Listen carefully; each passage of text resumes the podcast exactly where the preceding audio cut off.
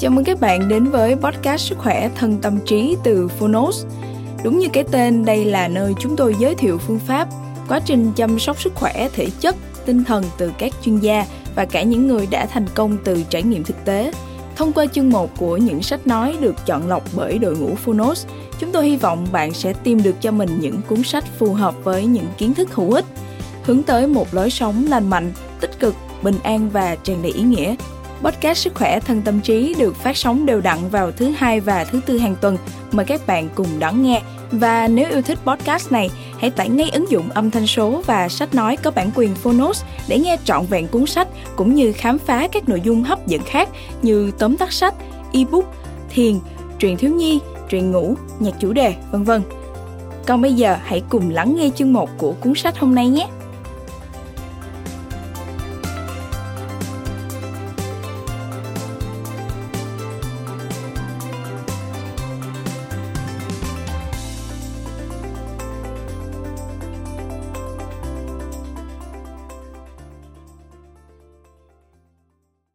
Bạn đang nghe từ Phonos.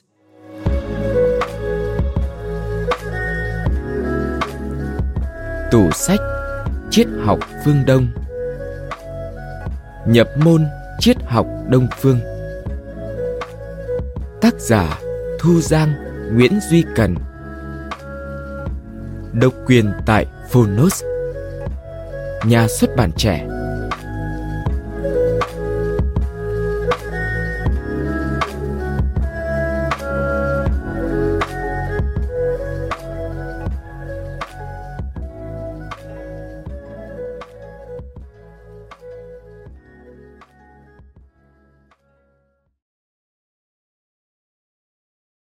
Lời nhà xuất bản Phương Đông là nơi sản sinh ra nhiều nền văn minh lớn của nhân loại như Ấn Độ, Trung Hoa, Lưỡng Hà. Suốt dọc chiều dài lịch sử hàng thế kỷ phát triển và tồn tại, Phương Đông đã để lại một kho tàng di sản phong phú cho nhân loại. Bên cạnh những công trình kiến trúc đồ sộ, những nền văn hóa rực rỡ sắc màu, là những tư tưởng mang tầm vóc và hơi thở của thời đại, vẫn còn lưu lại cho đến ngày nay. Nhắc đến những tư tưởng triết học của phương đông là không thể không nhắc tới dịch học, lão học, phật học. Đây là những nền tảng cơ bản của triết học đông phương và là một trong những nhân tố hun đúc nên tâm hồn và tinh thần á đông. Tại việt nam việc nghiên cứu và tìm hiểu triết học phương Đông đã trải qua một quá trình lâu dài. Có rất nhiều bài báo, sách vở, tạp chí, tiểu luận, nghiên cứu, luận án đề cập đến tư tưởng triết học Đông phương, nhưng có lẽ bấy nhiêu vẫn là chưa đủ. Để góp thêm một cái nhìn khác về vấn đề này, nhà xuất bản trẻ quyết định cho ra đời tủ sách triết học phương Đông – của học giả Thu Giang Nguyễn Duy Cần, bao gồm 9 cuốn.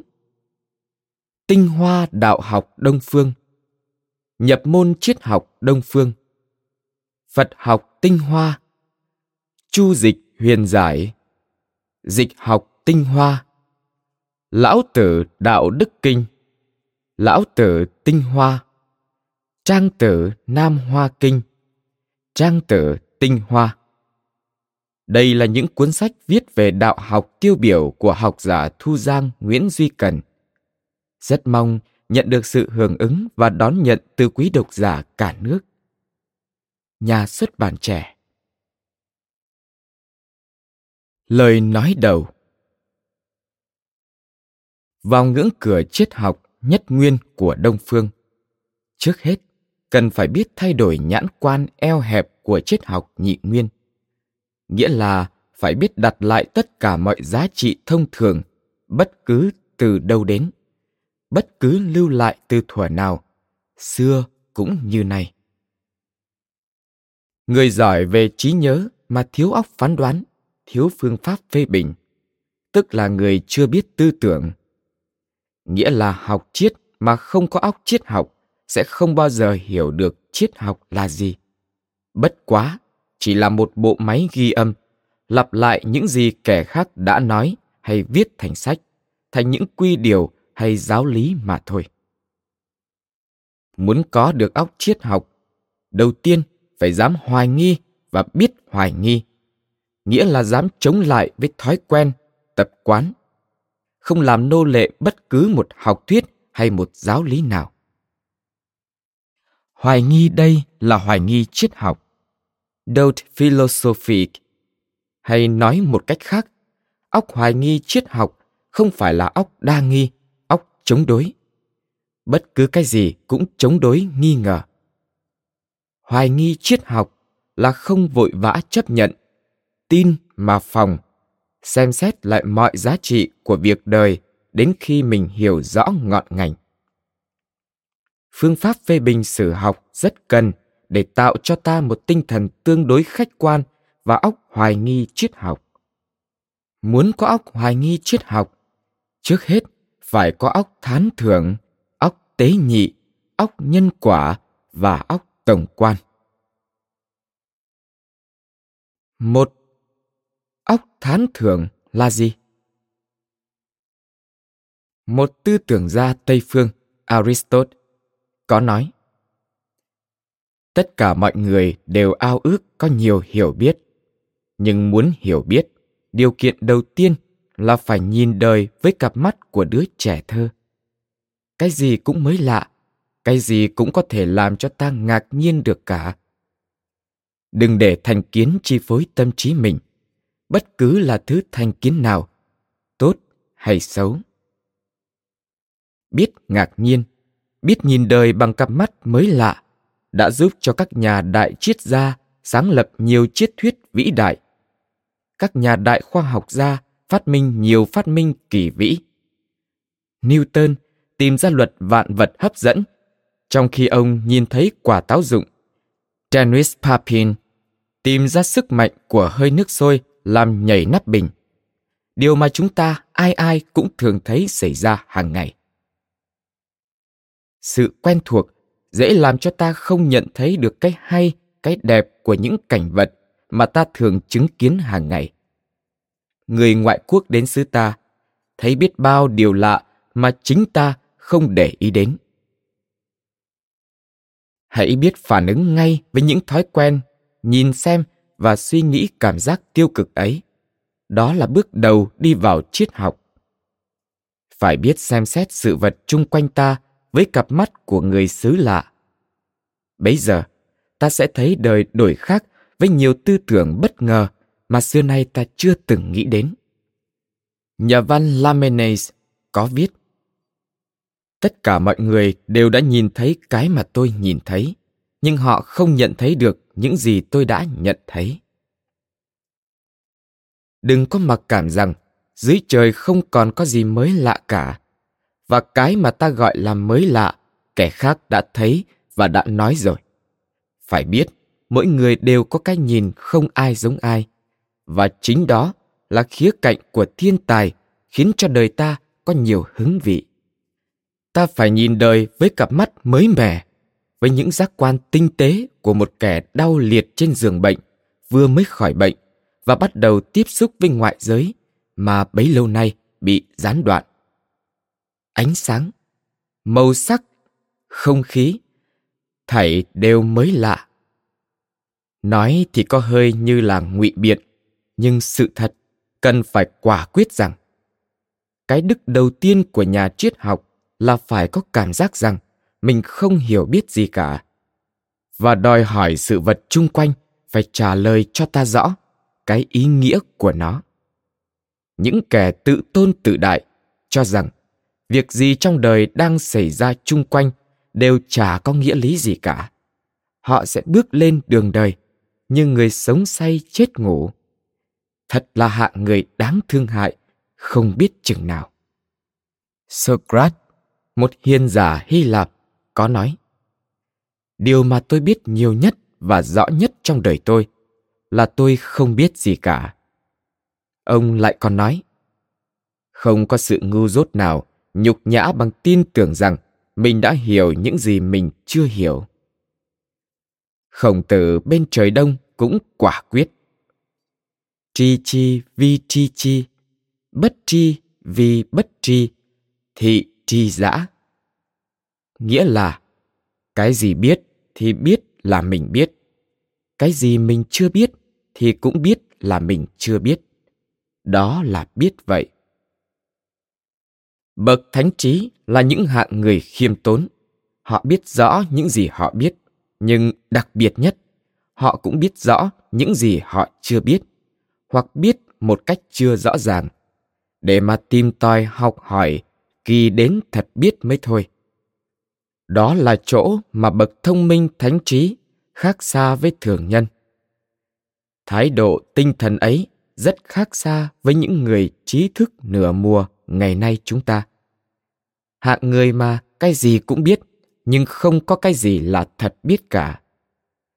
Cái tính tự phụ ấy khiến cho một số thanh niên ngày nay hấp thụ được cái học phổ thông, cái gì cũng biết, nhưng không có cái gì thật biết, trở thành ngạo nghễ tự phụ, đến đỗi tự xem là trung tâm của sự hiểu biết, lên án phê bình tất cả, xem trời đất rất nhỏ, thiên hạ không người, và chỉ thấy có mình là trên hết.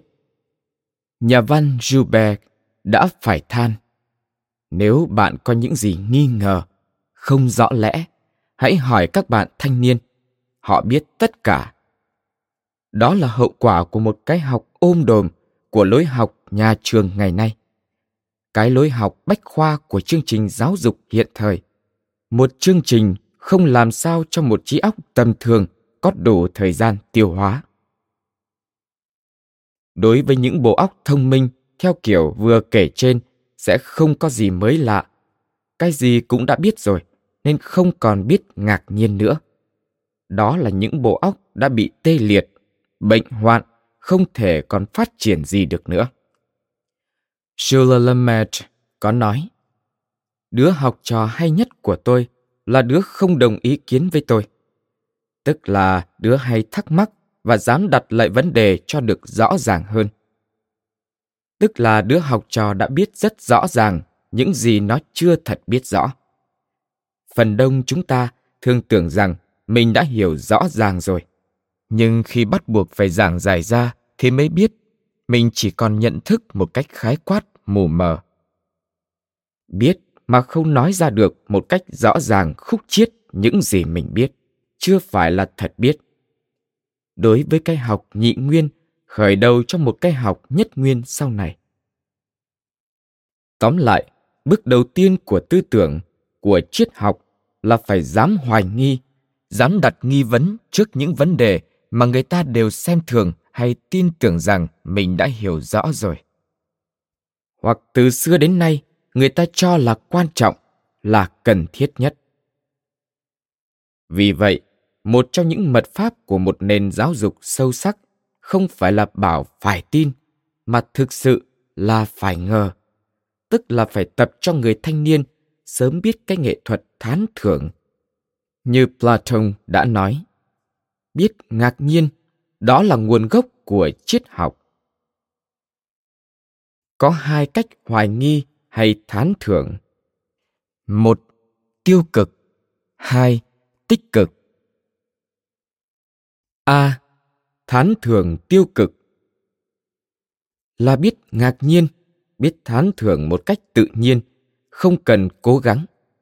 Tức là giống như trường hợp của những người ở đồng quê, lần đầu tiên đi đến cảnh đô thị đồ sộ, nguy nga và vô cùng náo nhiệt. Họ bị bắt phải suy nghĩ trước những sự việc bất thường mà ngày thường ở đồng quê họ không có cơ hội để nghĩ đến.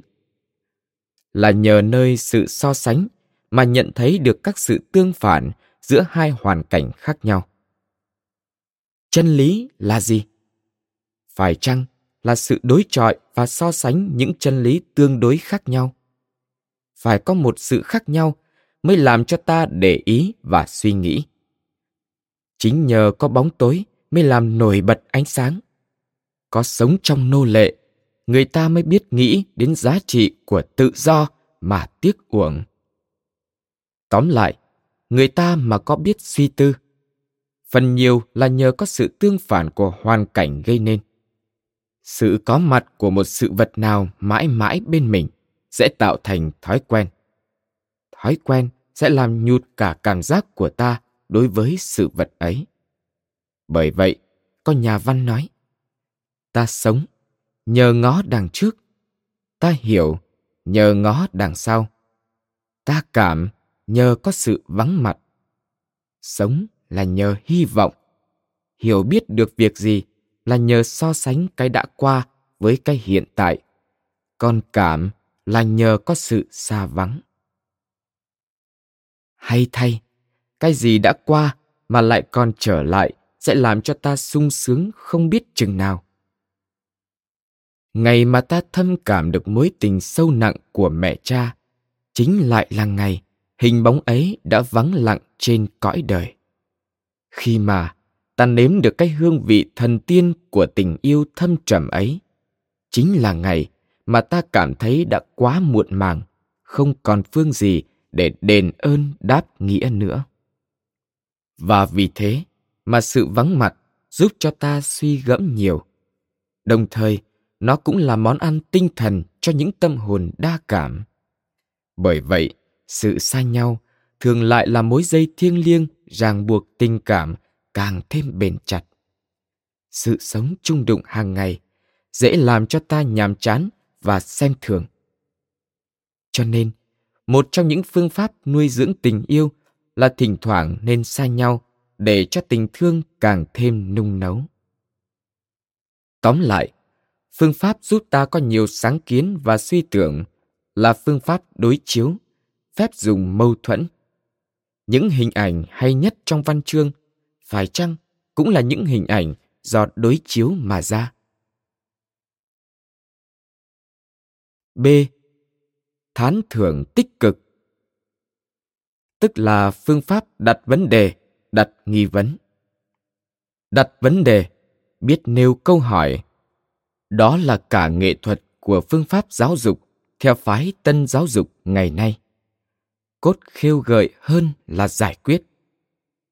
Đó cũng là tất cả cái sở trường của socrates hay khổng tử.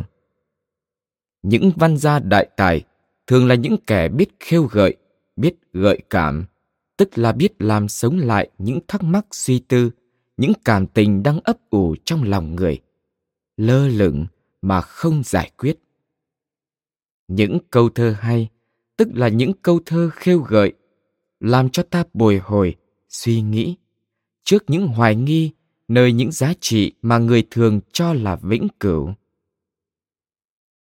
Những bậc đại văn hào là những kẻ khéo gieo vào lòng người những nghi vấn, những thắc mắc, những hoang mang. Họ là kẻ biết thổi vào lòng người ngọn gió hoài nghi, một thứ hoài nghi triết lý mà nhà văn Andre Gide gọi là hoài nghi phá hoại, làm cho nghiêng ngửa tất cả lâu đài tư tưởng mà vì tính lười biếng, người ta đã âm thầm xây dựng trên những thành kiến lâu đời. Có thể nói, họ là những nhà đại cách mạng tư tưởng đã cứu thoát con người ra khỏi gông xiềng của những tư tưởng cố định đã lâu ngày trở thành lạc hậu, nghĩa là không còn thích ứng với thời cuộc nữa và giam hãm tinh thần con người trong những giá trị sai lầm, trong những ao tù tư tưởng. Bàn về sách hay, Andre Gide cho rằng đâu phải những gì ta viết ra được là có giá trị cho quyển sách, mà giá trị quyển sách lại ở những gì mà sách không nói ra hết được, hoặc nói ra mà không nói được hết lời. Và chính những cái đó nó ngấm ngầm nuôi dưỡng cho quyển sách có giá trị mà thôi.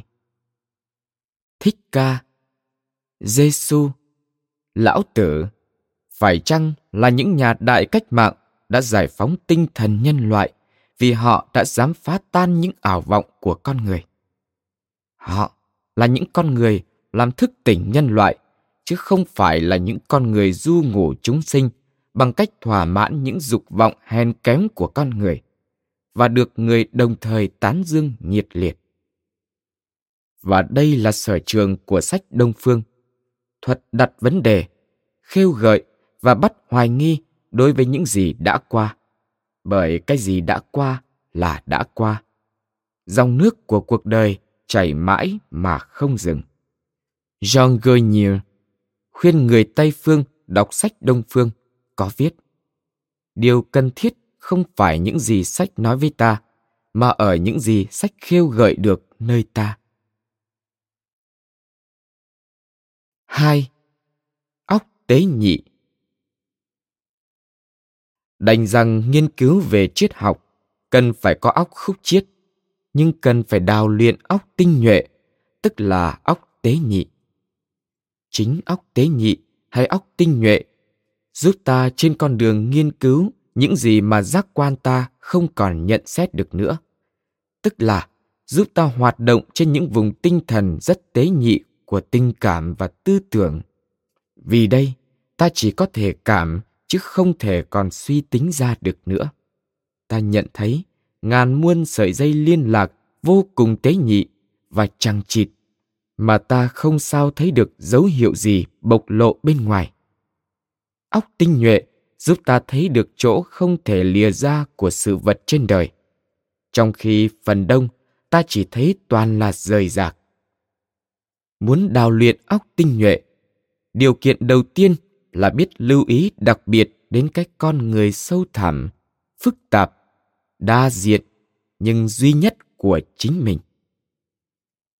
Trong tất cả cái học trên đời, cái học về mình là quan trọng nhất cần suy nghĩ, nghiền ngẫm đến con người nói chung và của mình nói riêng. Tìm hiểu một cách sâu sắc, tinh tế những tình cảm, những cách suy tư và những hành động dù là nhỏ nhặt nhất của ta hàng ngày. Phải để ý quan sát, tìm hiểu ý nghĩa của từng cử chỉ, ý thức hoặc vô ý thức. Nhất là vô ý thức của con người trong khi mình giao thiệp với họ, từ tiếng cười, câu nói, ngay trong cái lặng thinh hay cái liếc mắt, đều là những gì có thể giúp ta hiểu được những sâu kín của tâm hồn. Đó là phương pháp hiệu quả nhất để mài rũa óc tinh nhuệ của ta. Cũng cần rút thêm kinh nghiệm của kẻ khác ở những bộ tiểu thuyết danh tiếng của các đại văn hào quốc tế. 3. Óc nhân quả Sự vật trong đời không bao giờ ngẫu nhiên mà có, cũng không bao giờ ngẫu nhiên mà không. Có hoặc không chỉ là cái quả, nguyên nhân nó, hoặc gần hoặc xa, chắc chắn là phải có. Có biết đặng nguyên nhân mới biết rành sự việc óc nhân quả rất cần để suy tư cho tới nơi tới chốn. Rất cần trong khi nghiên cứu triết học. Nhân không phải dễ tìm. Nó ở đủ mọi phương, không chỉ riêng có một hướng. Cho nên, phải tìm nguyên nhân và tìm nguyên nhân cho đến tận cùng. Cái học vượt thời gian không gian để tìm nguyên lý duy nhất và căn bản của sự vật. Đó là cái học thuộc về siêu hình. Óc triết học bắt buộc phải có óc nhân quả và có thể nói cả hai là một. Không có cái gì ngẫu nhiên cả, thảy đều có cái lý do của nó. Không phải chỉ có những cái lý do cụ thể, mà còn có những cái lý vô hình, những cái mà nhà phân tâm học gọi là mặc cảm nằm trong những cõi tăm tối u khuất nhất của tâm hồn óc nhân quả cũng là óc tâm lý. Trước một hiện tượng nào, nhà triết học liền nghĩ, tại sao? Và nếu ai quả quyết một điều gì, nhà triết học liền đòi bằng chứng. Đọc báo thấy nhà phê bình khen hay chê một tác phẩm hay một nhân vật nào, phải tự hỏi, tại sao khen? Tại sao chê? Ta phải đòi nhà phê bình trưng dẫn bằng cớ trước khi nhận những lời phê phán của họ. 4. Óc tổng quan Óc triết học cũng đòi hỏi óc tổng quan, tức là biết nhìn thấy một cách tổng quát tất cả mọi vấn đề. con người mà biết suy tư dù lòng có ham thích đeo đuổi theo cái học trục vật bậc nào cũng không sao, có lần tránh khỏi chạm đến những vấn đề to tát của nhân sinh.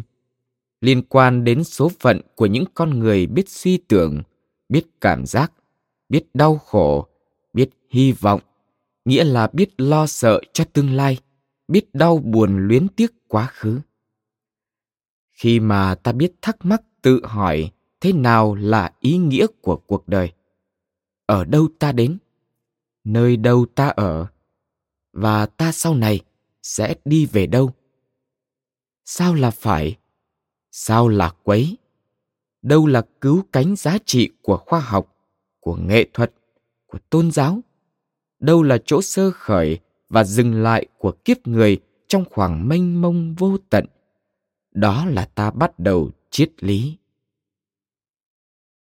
Triết luận, tức là đi tìm hiểu cái ý nghĩa của mọi sự vật trên đời tức là tìm cái ý thức và nhất trí của những gì rơi rạc vô ý thức.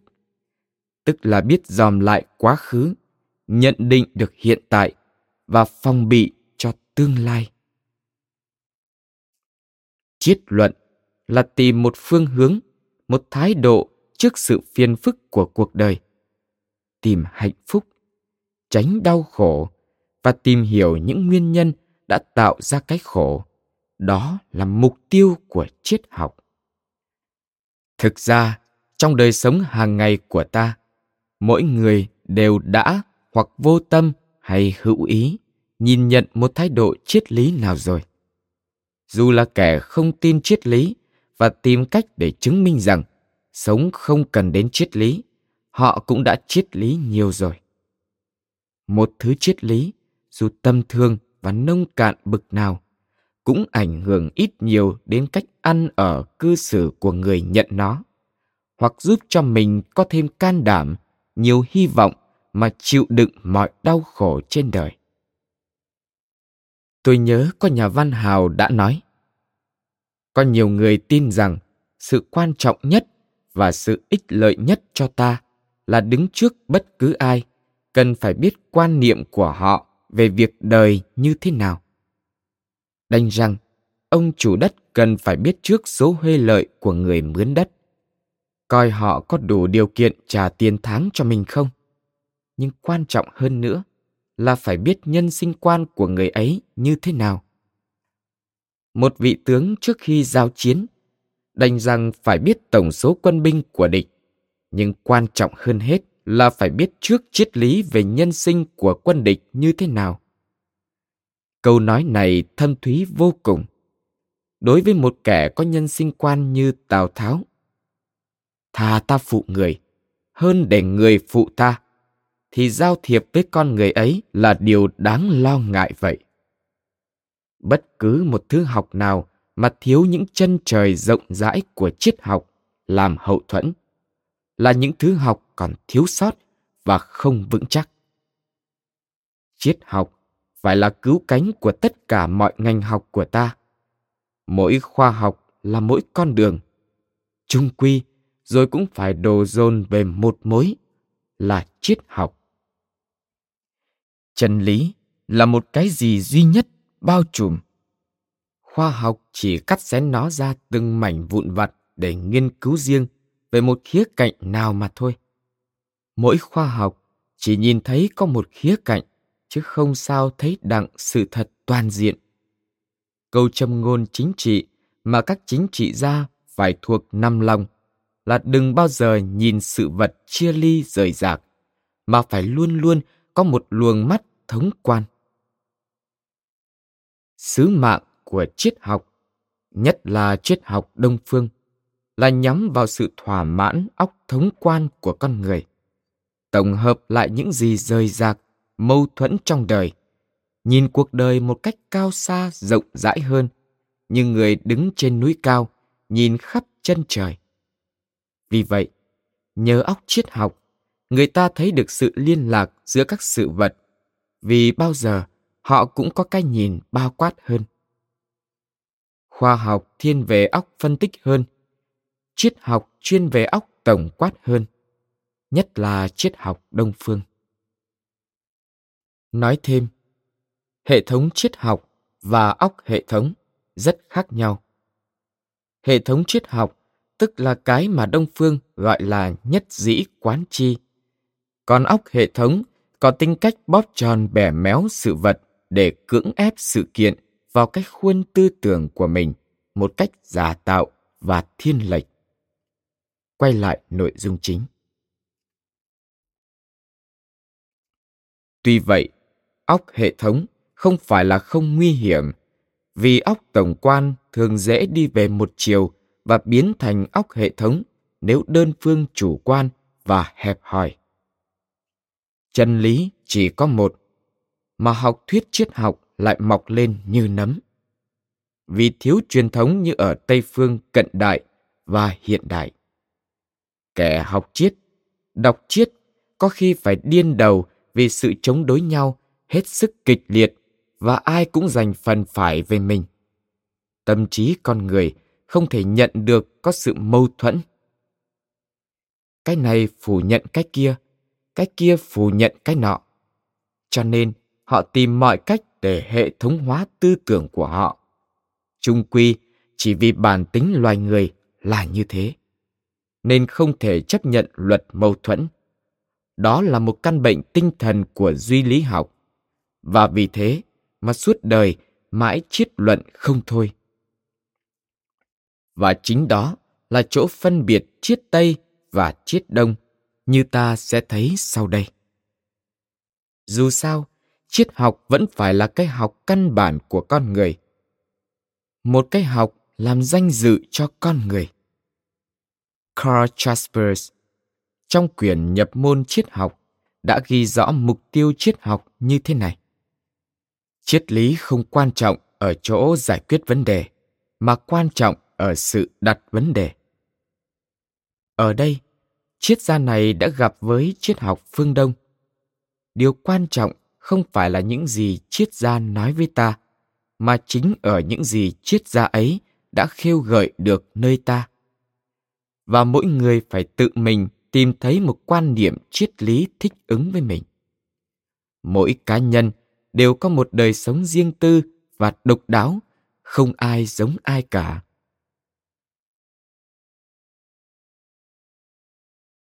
Chương 1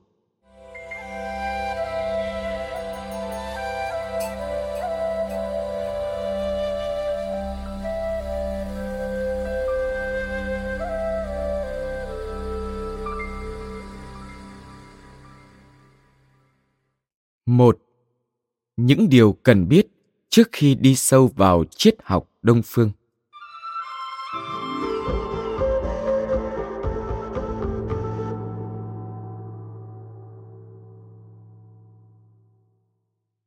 Ngoài những điều kiện chung để có một đầu óc triết học, người bắt đầu đi vào tư tưởng triết học đông phương chắc chắn lại sẽ gặp nhiều bỡ ngỡ nếu không nói là trở lực vô cùng quan trọng là vì ngay cái việc dùng đến danh từ triết học đông phương cũng đã là một sự miễn cưỡng.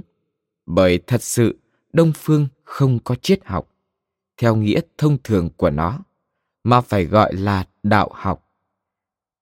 Tất cả danh từ mà ta dùng đây đều thuộc về giới tương đối. Không có một danh từ nào là dùng đúng với sự thật cả. Người đông phương nhất nguyên luận cho rằng những danh từ thường dùng của chúng ta đều là những danh từ tương đối, hoàn toàn tịnh, chứ không phải là những danh từ động, biến chuyển, lưu động như cái sống của vũ trụ vạn vật.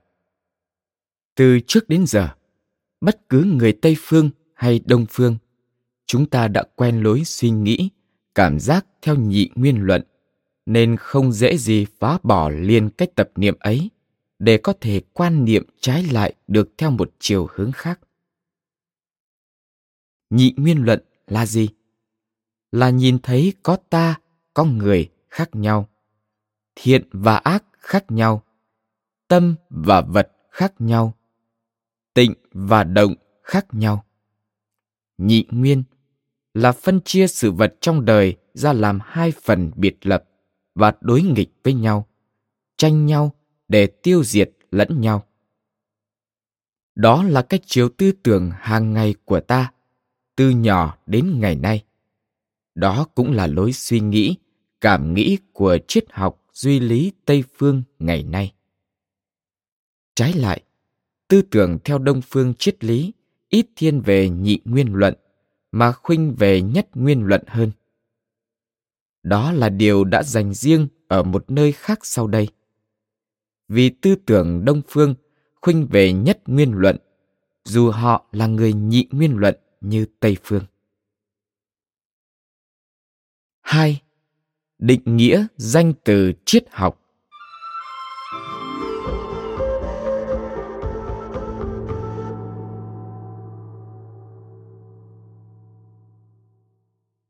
Chữ triết là một danh từ không có ở đông phương ngày xưa nó là một danh từ du nhập vào các hệ thống tư tưởng đông phương. Do người đông phương dịch chữ philosophia của tây phương hy lạp. Triết. Nguyên tự là chữ chiết do thủ là bàn tay và chữ cân là cái búa, có nghĩa là chặt trẻ chữ là hình vẽ một vòng tròn, tượng trưng cho một sự vật hay một vật nào? Chiết vì vậy, có nghĩa là chia phân một sự vật ra từng yếu tố, phân tử cấu tạo để tìm những lẽ nhiệm màu trong đó. Như vậy, chữ triết với nghĩa ấy diễn được ý niệm của triết học tây phương hiện đại thiên về sự phân tích, tức là phương pháp cách vật của nho gia, cắt sự vật ra từng mảnh muốn và như vậy, chữ triết dùng để ám chỉ tư tưởng nhất nguyên của người đông phương quả là phiến diện. Vì tư tưởng chung của người đông phương nhất nguyên luận là tư tưởng trùm lấp, bao gồm và không chịu có sự phân chia giả tạo. Tư tưởng của người đông phương không thể nằm trong hệ thống triết học mà phải dùng đến đạo học ám chỉ mới đúng hơn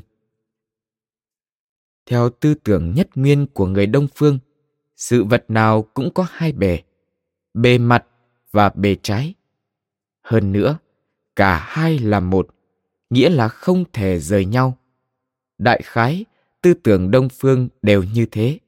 Bất cứ là hệ thống tư tưởng nào, của nho, của lão hay của phật, ba hệ thống căn bản của tư tưởng đông phương. Bởi vậy các học giả tây phương rất am tường tư tưởng đông phương, có nói, đông phương không có triết học, chỉ có đạo học mà thôi.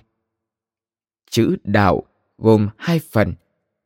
Chữ xước có nghĩa là đi, tượng trưng nguyên lý động, tức là nguyên lý dương.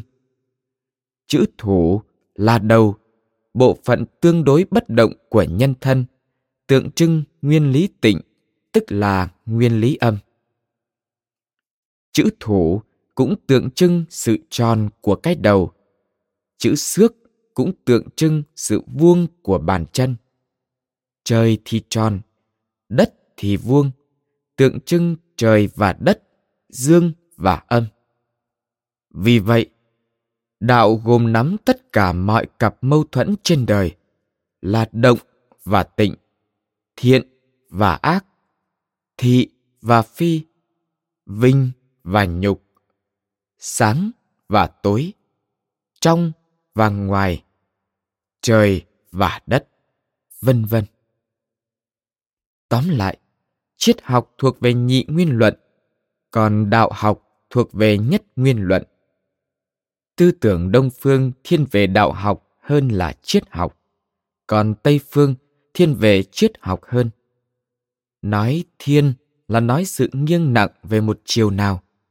Chứ trong thực tế, không có cái gì là tuyệt đối. Tuyệt đối nhị nguyên hay nhất nguyên.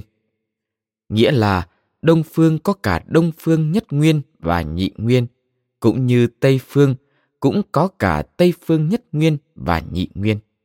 Có phân biệt được thật rõ như thế, mới có thể đi sâu vào tư tưởng đông phương. 3. Đông phương và Tây phương.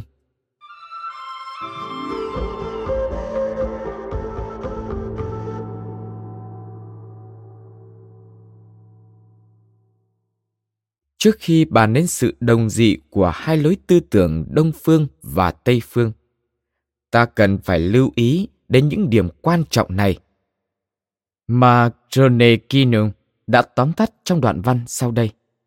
Ở quyển Introduction Genica la De Doctrine doctrines về văn minh tiến bộ của Tây Phương và văn minh tận thiện của Đông Phương. Cái mà chúng ta gọi là cổ điển theo người Tây Phương, nếu đem so sánh với văn minh Đông Phương, ta sẽ thấy họ không xa ta mấy. Trừ khi cái mà ngày nay gọi là văn minh hiện đại. Đông Phương và Tây Phương dường như càng ngày càng xa cách nhau, nhưng chỉ có Tây Phương là ngăn cách thôi. Nghĩa là chỉ có Tây Phương ngày nay ngăn cách với Tây Phương ngày xưa. Người Tây Phương từ ngày họ tin tưởng đến thuyết tiến hóa, nghĩa là cách đây hơn một thế kỷ, cuối thế kỷ 17 sang thế kỷ 18, họ cho rằng sự không thay đổi của Đông Phương là triệu chứng thoái hóa của Đông Phương, một sự sút kém và lạc hậu của Đông Phương. Nhưng chúng tôi lại thấy khác. Chúng tôi cho rằng chính Đông Phương đã khéo giữ gìn được truyền thống của họ, nên giữ mãi được cái thế quân bình mà Tây Phương ngày nay không làm sao theo kịp.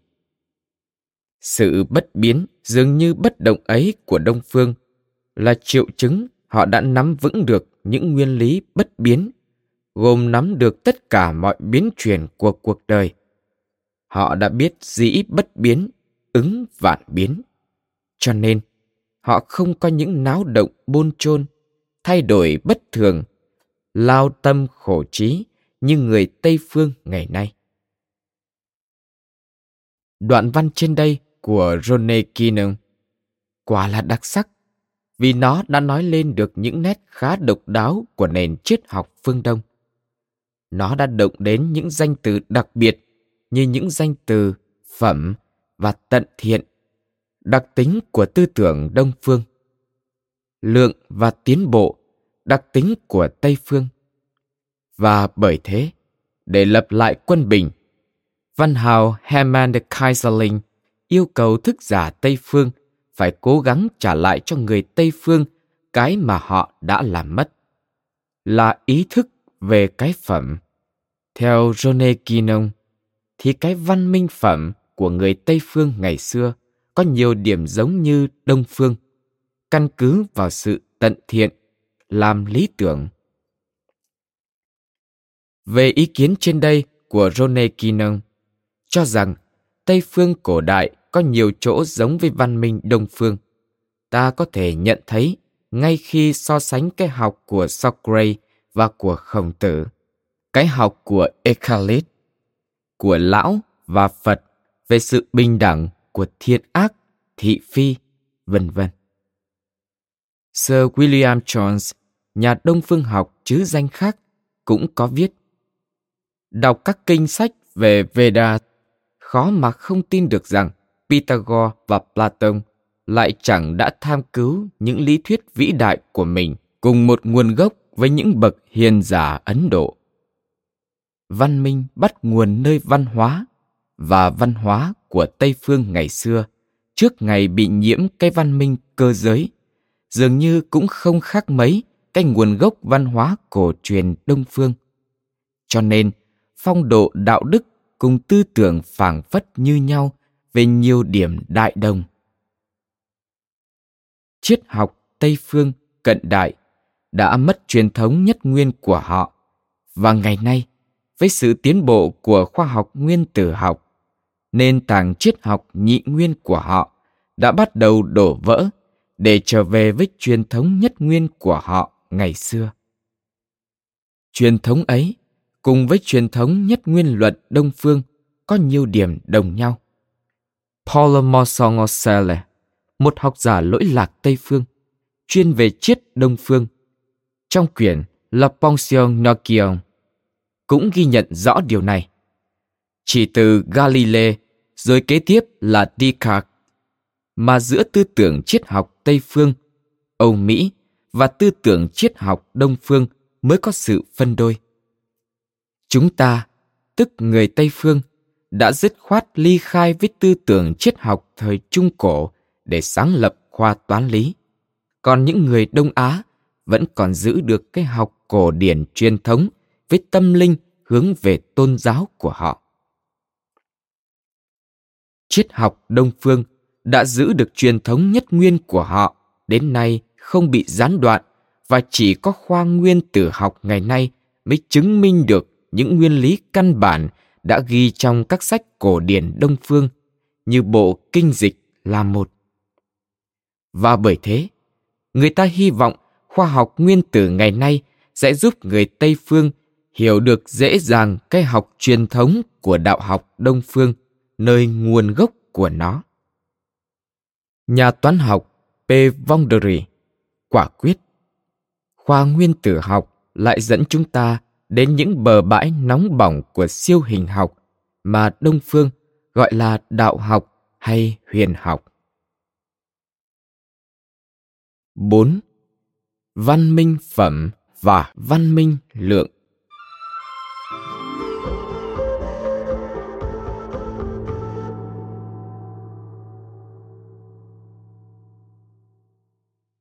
Văn minh phẩm khác với văn minh lượng, đó là điều ta phải lưu ý trước nhất.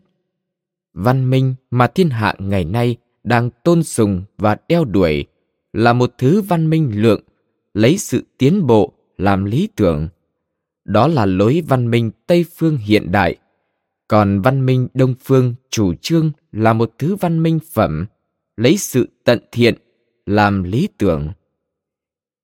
Những danh từ phẩm và lượng, tiến bộ và chậm tiến là những danh từ then chốt cần phải được định nghĩa rõ ràng trước khi đi vào thế giới tư tưởng đông phương.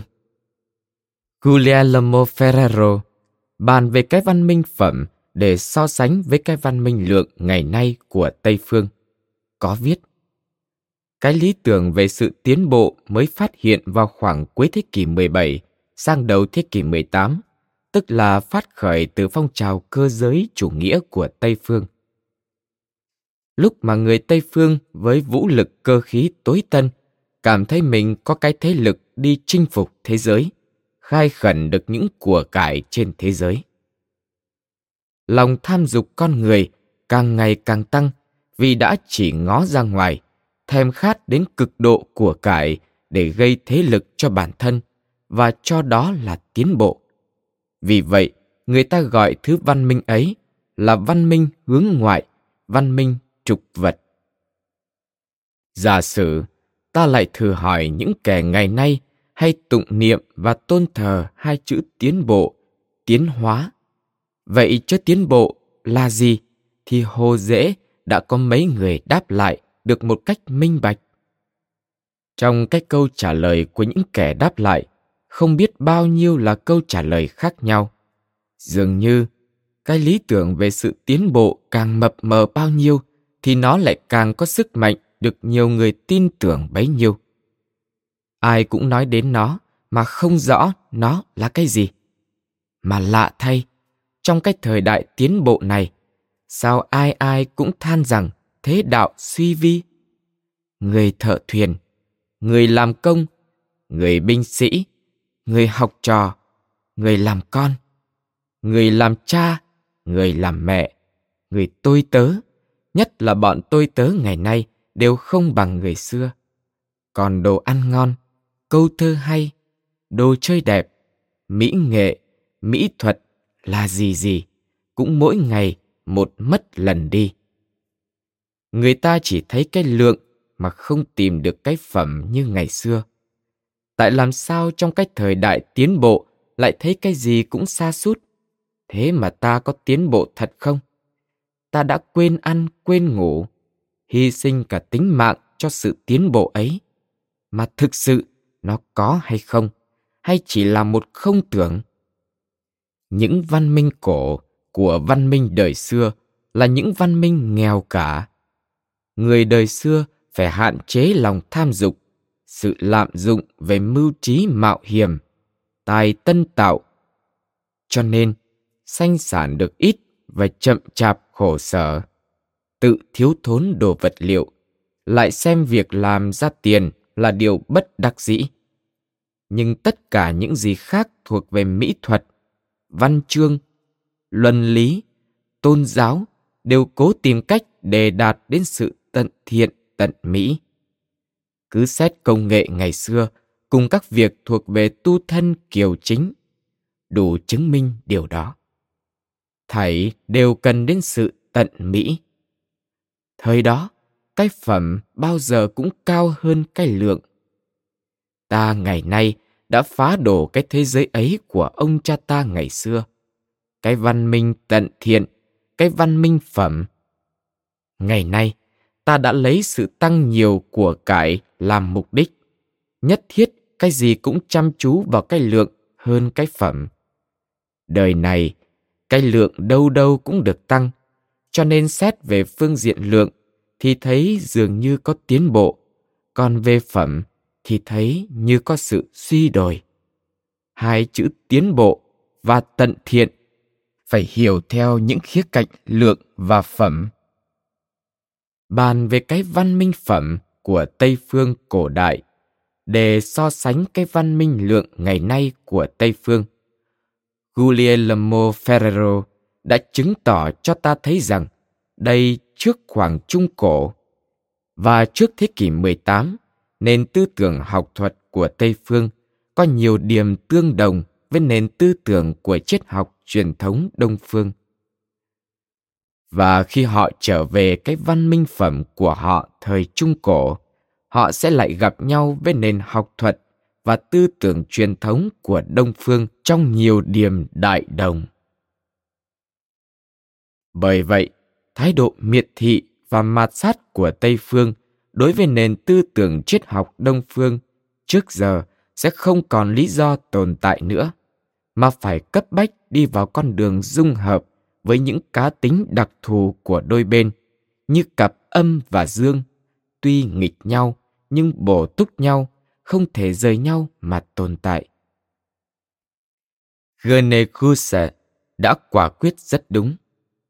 Từ đây, trong mọi địa hạt chính trị và sử học cũng như trong địa hạt triết học thuần túy. Phải suy nghĩ một cách bao trùm, bằng không hãy bỏ đi cái tham vọng đi tìm hiểu con người và vũ trụ.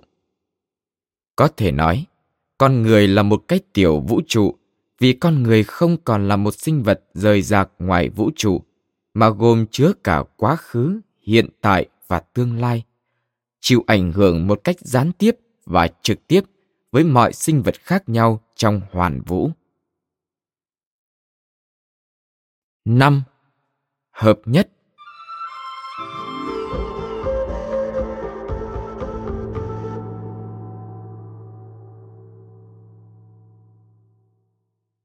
Đông phương và Tây phương đã có sở trường thì cũng phải có sở đoạn.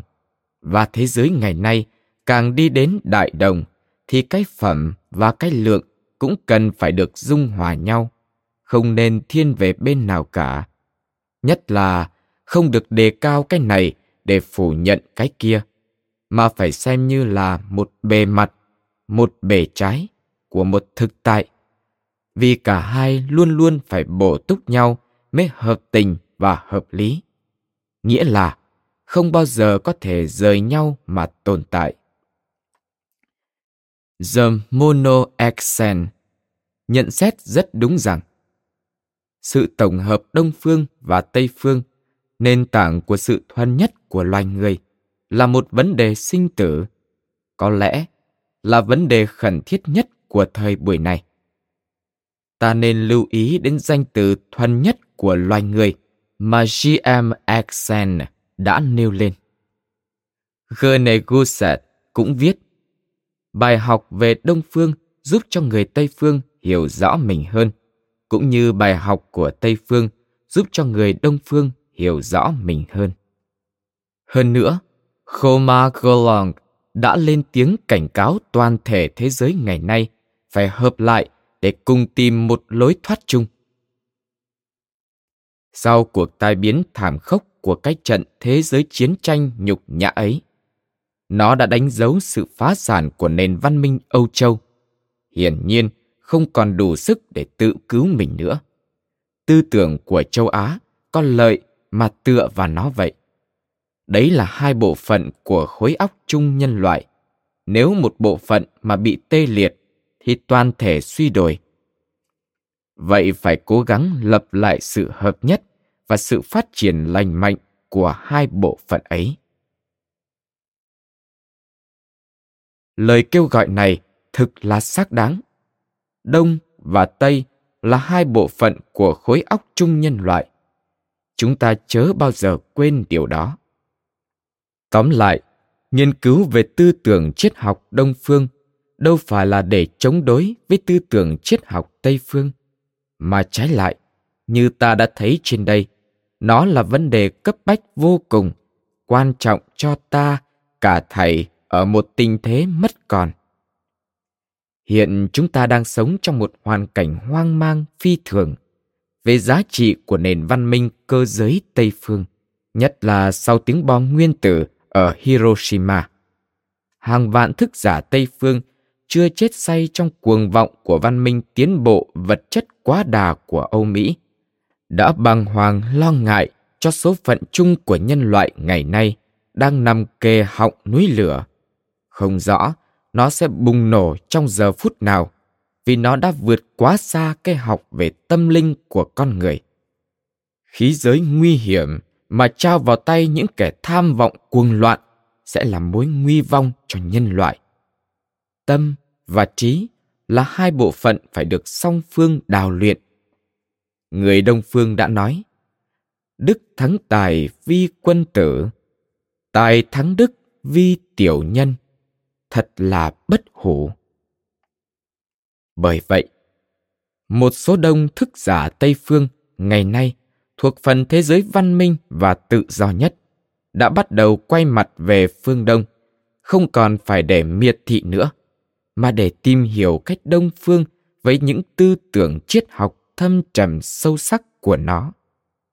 Họ lại bảo, ánh sáng do từ Đông Phương đưa đến. Hẳn nó phải có gì đặc sắc mới có được sự đặc biệt lưu ý của Tây Phương trí giả ngày nay. Michelet trong quyển Bible de l'Humanité viết Ở đây, Tây Phương eo hẹp lắm. Xứ Hy Lạp nhỏ bé quá. Tôi nghẹt thở. Xứ Jude khô hạn. Tôi thở dốc. Hãy để cho tôi nhìn một chút bên chân trời xa thẳm Đông Á kia. Nơi đây là cả một bài thơ mênh mông bát ngát, rộng lớn như Ấn Độ Dương, hòa nhã và đầy ánh sáng mặt trời. Một cảnh thái bình êm ái, ngay giữa những cuộc chiến tranh xô sát, cũng vẫn có một cái gì dịu dàng vô tận, một tình thương vô bờ bến đối với tất cả mọi sinh vật trong đời. Một cái biển từ ái, khoan hồng, đầy yêu thương trắc ẩn tôi đã tìm thấy được cái mà tôi muốn tìm quyền thánh kinh của lòng nhân ái Jean Herbert trong tạp chí Synthesis Brussels có viết một thiên khảo luận nhan đề Tây phương có thể học được những gì của Đông phương. Trong thiên khảo luận này có đoạn Ngày nay, mối tương quan giữa Tây phương và Đông phương không còn phải là một vấn đề đưa ra thảo luận ở các viện đại học nữa hay làm đề mục để cãi vã về lời tuyên bố sốc nổi của nhà văn R. Kipling rằng Đông phương là Đông phương mà Tây phương là Tây phương. Hai bên không bao giờ gặp nhau được. Nhìn qua lịch sử đủ thấy rằng trong biết bao cuộc xung đột đẫm máu của nhân loại, từng nhóm người chống đối nhau càng ngày càng rộng nhưng tự trung, rồi lại không còn phải là những cuộc chiến tranh giành biên giới, mà chỉ còn là những cuộc chiến đấu vì ý thức hệ, vì sự đối lập của đông phương và tây phương, vì không còn danh từ nào hơn để gọi. Như ta đã thấy, công việc nghiên cứu tư tưởng đông phương không còn là một vấn đề để nghiên cứu suông ở đại học, mà đã thành vấn đề cấp bách nghiêm trọng để tìm lối thoát chung cho cả nhân loại ngày nay. Tuy nhiên, nên nhớ kỹ điều này. Đông và Tây là hai bộ phận của khối óc chung nhân loại không nên có thái độ miệt thị hay đề cao bên nào cả vì cả hai tuy hai mà một một mà hai hễ một bộ phận mà bị tê liệt thì toàn thể phải suy đồi hãy cố gắng lập lại sự quân bình giữa hai bộ phận ấy. Để tạm kết thúc chương này, xin nêu lên lời kêu gọi này của một thức giả tây phương. Rất thông về triết học tây phương và đông phương. Carlo suarez, trong quyển la fondamit đã lên tiếng một cách bình tĩnh, sáng suốt để cảnh cáo cả đông phương và tây phương. Chân lý là sự tổng quát của hai đối cực chứ không phải sự đề cao cái này, phủ nhận cái kia. Đông phương đạo học cũng như tây phương khoa học đều cùng sống trong một ảo tưởng như nhau. Nghĩa là chống đối nhau là sai lầm cả. Đông phương cũng vậy mà tây phương cũng vậy. Người ta không thể quan niệm trong một khối óc thông minh mà hai bộ phận liên đới lại mãi đả kích nhau. Đông phương cũng như tây phương không nên còn có mặc cảm gì nữa cả. Không đâu là không có sở trường và sở đoạn như trước đây đã nói. Kích bác lẫn nhau quả là một việc làm vô ý thức và tai hại cho cái thế quân bình nhân loại ngày nay và sau này. Đồng phương đã nêu cao câu nguyên lý thuần nhất này mà cả đôi bên cần ghi nhớ. Đồng quy nhi thù đồ nhất trí nhi bách lự nghĩa là cùng quy về một mối mà mỗi bên mỗi theo con đường riêng của mình